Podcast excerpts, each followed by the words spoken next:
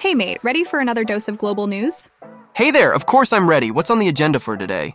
Well, first off, South Africa has filed a lawsuit in the International Court of Justice in The Hague, accusing Israel of planning to commit genocide against the Palestinian population in the Gaza Strip. Pretty serious accusations, don't you think? Wow, that's really serious. What else have you got for us? Secondly, the U.S. Secretary of State, Mr. Blinken, has decided to embark on a trip to the Middle East. His aim is to try to prevent the escalation of the conflict between Israel and the Palestinians. Well, let's hope he manages to do that. And what's the latest on Eurovision? And here's the third piece of news Finnish musicians have demanded that Israel be excluded from the Eurovision contest. It seems like the music world is not immune to political disputes either. Wow, that's really something. We've got some seriously hot news today. Let's discuss them in more detail. Have you ever wondered how people lived before the internet and smartphones came along, mate? Yeah, that's really interesting. I read that in 2024, there will be more discussions about life before the internet. It's becoming a topic of increased curiosity for a growing group of people who have never experienced it. Yeah, mate, there are fewer and fewer people on Earth who remember the times of typewriters, payphones, and paper maps. Heck, there are even fewer who remember internet cafes and the indestructible Nokia 3310. It's interesting that young people born in the 2000s are starting to wonder how people communicated, arranged meetings, found what they needed, and navigated space before the mid 90s, when email and mobile phones became commonplace. Yeah. You know, it's funny how the younger generation is getting curious about life before smartphones. They're watching Friends to get a taste of that carefree time and asking questions on Reddit about what life was like before smartphones. And at the same time, older folks are feeling nostalgic and writing essays about what life was like before the digital revolution. People who were born and grew up before the internet era are called digital immigrants or last of the innocents, and pre internet times is considered to be all of human history before the mid 90s. The paradox, you know, is that not many people remember the details of how everything worked, how it was possible to exist without the internet. There's an article in The Atlantic titled, What Did People Do Before the Arrival of Smartphones? Nobody can remember. Yeah, and the picture is so funny. They're standing at the airport waiting for the flight and just looking. Ha ha. Here's a Reddit memory for you. You couldn't just find, buy, watch, or listen to everything you wanted instantly. If you wanted to access your money, you had to go to the bank during bank hours. If you wanted to listen to a song, you had to hear it randomly on the radio or go and buy a physical copy on cassette or disc. Surveys show that many millennials would like to go back to the pre internet times, although at the same time they say they dread the thought of living a day without their phone. These millennials, the best generation ever. Ha ha. Time for some amazing stories. A month ago, I was walking around London and got stopped by a granny holding a paper map. She pointed to a spot on the map and asked me to show her how to get there. It's not the first time I've been stopped by such grannies in London, and every time I get completely lost. And what do you do in such situations, mate? I whip out my phone, open Google Maps, and try to compare the outlines of the buildings and streets to figure out how to get to the spot the granny is pointing at, so she doesn't have to walk any extra miles. And I feel pretty awkward doing it. Oh, those grannies, truly the last of the innocents. Uh, you know, sometimes I think about the times before the internet. Not that I'd want to go back there. No, it's just interesting to remember how things used to be. And, you know, I even thought about writing down these memories. Maybe my grandkids on Mars will be interested to hear about those dark and beautiful times. And speaking of the past and present, I recently came across an article in Axios. Turns out, Gen Z has fallen in love with jazz, and I think that's just wonderful. What do you reckon? Excelsior. Have you ever wondered why some countries seem to get away with everything, like butter melting on a hot pan? Let's discuss the recent case with South Africa accusing Israel of genocide. Oh, yeah, I heard about that. South Africa has filed a lawsuit in the International Court in The Hague accusing Israel of genocidal intentions towards the Palestinian population in the Gaza Strip. It's like if I accused you of eating all the cookies and presented my arguments, demanding an immediate halt to your bombardment of the fridge. Right and Israel has agreed to defend itself. The hearing started yesterday and will continue today. But you know what's interesting? A crime can only be recognized as genocide if it had the so called genocidal intent, meaning the intention of one group of people to destroy another based on their national, racial, or ethnic identity, to destroy the group itself. It's like if you wanted to eat all the cookies so that I couldn't have any. Yeah, I've heard about that. So they're saying that the court will most likely grant South Africa's request in the coming weeks, and then there will be hearings that could drag on for many years. Ukraine has a similar case against Russia, and events there have unfolded in much the same way. It's like if you sued me for eating all the cookies and then we started a long legal battle. You know what's interesting? The verdict against Israel won't have much impact on the fate of the Palestinians in Gaza, but it will definitely affect Israel's standing on the international stage. Not every country gets accused of genocide. It's like being accused of eating all the cookies in the world. Yeah, and the U.S. Secretary of State Blinken is currently traveling in the Middle East in an attempt to prevent escalation. The U.S. continues to insist that Israel has the right to self defense. They write that during the meeting between Netanyahu and Blinken, they discussed the further stages of the war with Hamas, and there was no talk of ceasing military actions. It's like if I said, You have the right to defend your cookies. And here it's worth remembering the quote from the Saudi ambassador to the UK Israel seems to get away with everything. If anyone else did what the Israelis are doing today, they would have been excluded from the international community. There would have been talk of sanctions, and much more would have been done. But I don't see an equal attitude towards everyone. And that really makes you think. It's like if you ate all the cookies and no one even noticed. Yeah, and here's another interesting fact. Finnish musicians demanded that Israel be excluded from the Eurovision contest. It really shows how the situation is impacting the international community. It's like being kicked out of the Cookie Lovers Club for eating all the cookies. Hey, have you heard about the plan to evacuate 1,300 kids from Belgorod? Yeah, I heard about that. The other day, they evacuated the first 93 primary school kids, accompanied by 20 teachers and medical staff, from Belgorod to a summer camp in the Voronezh region. At least for three weeks, and then we'll see how it goes. I wonder why did they decide to leave, eh? So, there was a short report about it on Euronews, where a little boy explains why he decided to leave home for the Voronezh region. I always live with my parents' brother and grandpa. I want to take a break from them somehow, and from the bombings. Wow, sometimes family can be worse than bombings, but the little boy is so young, of course, and doesn't understand that this is only true in a figurative sense. Who would have thought that in January 2024, Russia would be evacuating children from Belgorod, and Putin's daughter would give a major interview to an unknown audience and say, For us, Russians, the highest value is the value of human life. Gosh, you look at the wives and mothers of the Russian mobilized men who proudly sent their men to fight for their country, and now they're out there in their white headscarves asking for demobilization.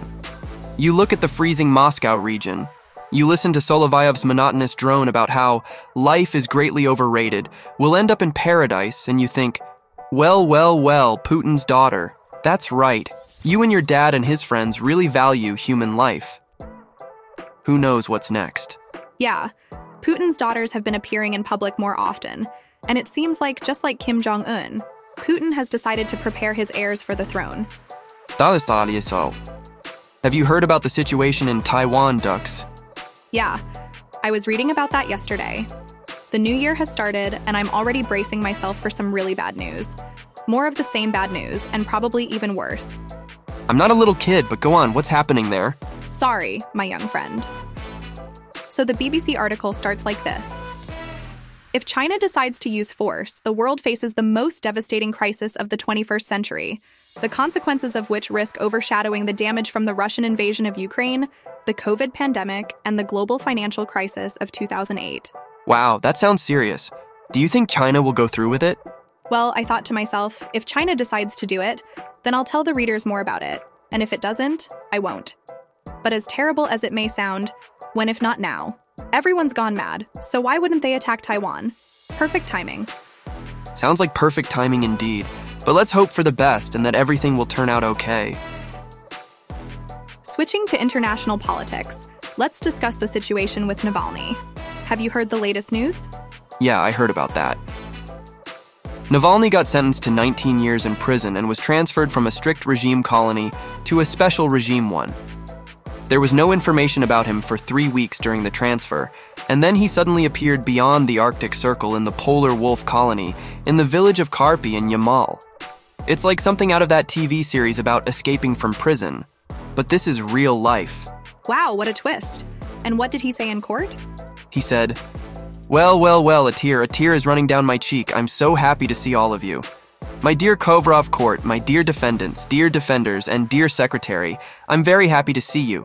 The conditions here, phew, phew, phew. A little thorn in your side, dear defendants. It's better here than in IK6 in Vladimir. It's like that joke when a person ends up in hell but finds some positive aspects about it. Ha ha ha. Yeah, that's him. That's Navalny.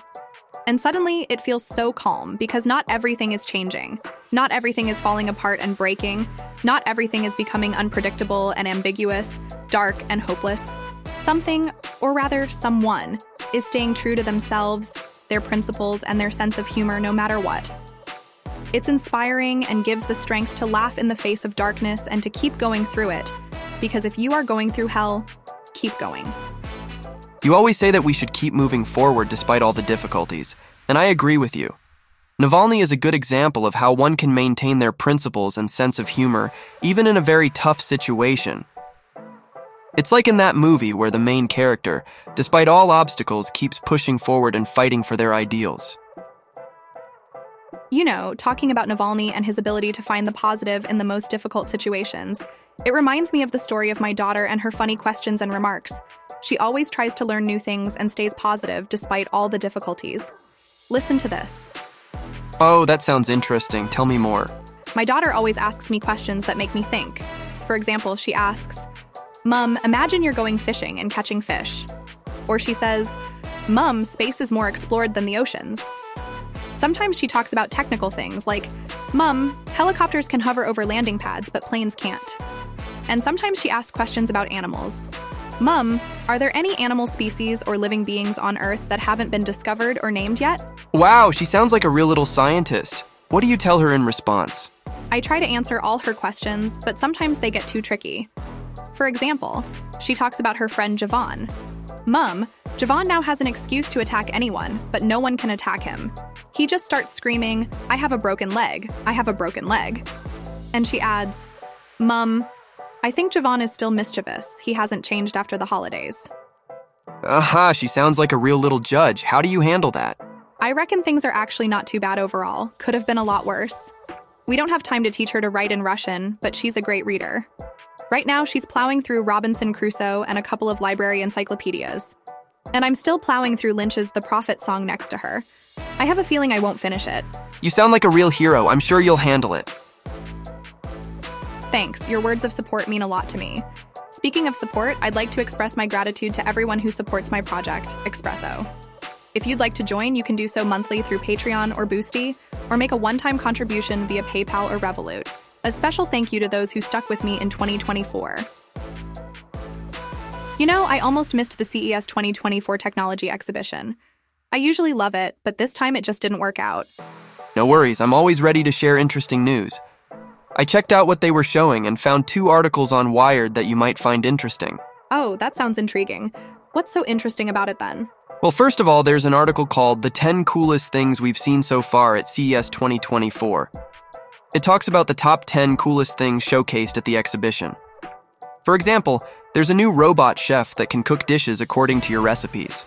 Wow, that sounds impressive. What else have you got? Secondly, there's another article titled Nine More of the Bizarre and Wonderful Things We've Seen at CES 2024. It talks about nine more strange and wonderful things showcased at the exhibition. For example, there are virtual glasses that allow you to experience smells in virtual reality. That's incredible. I'll definitely have to check it out. I also heard that a new series is coming out on Netflix in March. Have you heard about it? Yeah, I've heard about that. But let's discuss CES 2024 first, and then we can move on to Netflix. By the way, do you know what's the funniest thing about those virtual glasses? They let you experience smells, but they don't let you turn them off.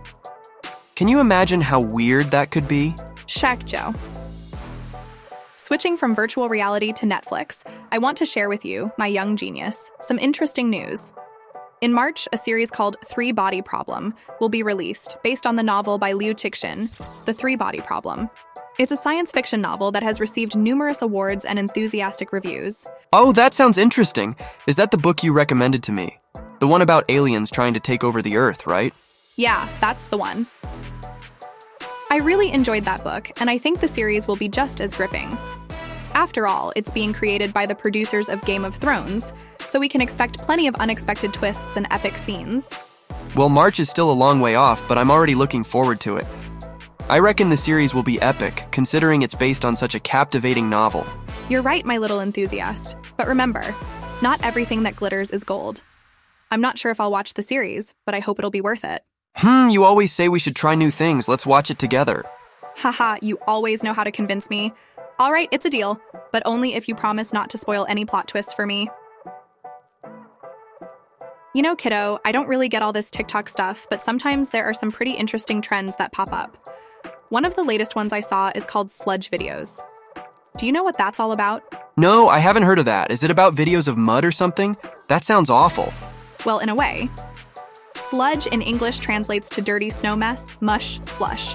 But in this case, it's a video made up of lots of other videos. Wow, that sounds a bit strange. And what's so interesting about them? Is it like watching a mishmash of different soups? Well, it's kind of an ironic internet response to the growing need for stimuli that completely capture our attention. Watching these videos is like media multitasking at its peak because you don't know where to look and you try to watch everything at once. And do you like it? I feel like I just get all tangled up. To be honest, after about 30 seconds, I started feeling anxious and a bit queasy. Some people say they enjoy it and they can't stop watching that kind of content, but I guess I'm just too sensitive for it. Well, I reckon I wouldn't fancy staring at muck either. It's like trying to figure out what's going on in a room where all the toys are being played with at the same time. Mafruta. All right, we've already talked about what sludge videos are. Now let's move on to a more peculiar topic. Have you ever heard about fertility fraud, my little Sherlock? What? No, of course not. Is that even possible? Oh, yes. Yesterday, I came across a story about this Indian scam scheme. They were offering men a job to fertilize women. Sounds dodgy, doesn't it? Like they're offering a job to a superhero. What? How does that even work, mate? Well, apparently there are single women who want to get pregnant, and they need men willing to do it for a hefty sum of money. But first, you have to sort out some documents, certificates, and powers of attorney, of course, for a fee. Then they promise to send you the hotel address and room number where a woman wanting to get pregnant will be waiting for you. And of course, they'll transfer a tidy sum to your account. Sounds like the plot for a new action movie, doesn't it? And does it work? Do people actually fall for that? Yeah, the scheme worked. And I was thinking, the poor victims of the scammers probably didn't realize that it's not so simple to successfully impregnate a woman. It's like buying a ticket to the moon without knowing there's no oxygen there. You know what I mean? It's just ridiculous, but I feel sorry for those people. Haha, yeah, oh well. But let's move on to a more pleasant topic. No sandwiches this Friday, only bruschettas, oatcakes, and of course, no funny business. Oh, that sounds delicious, but I still can't get that story out of my head.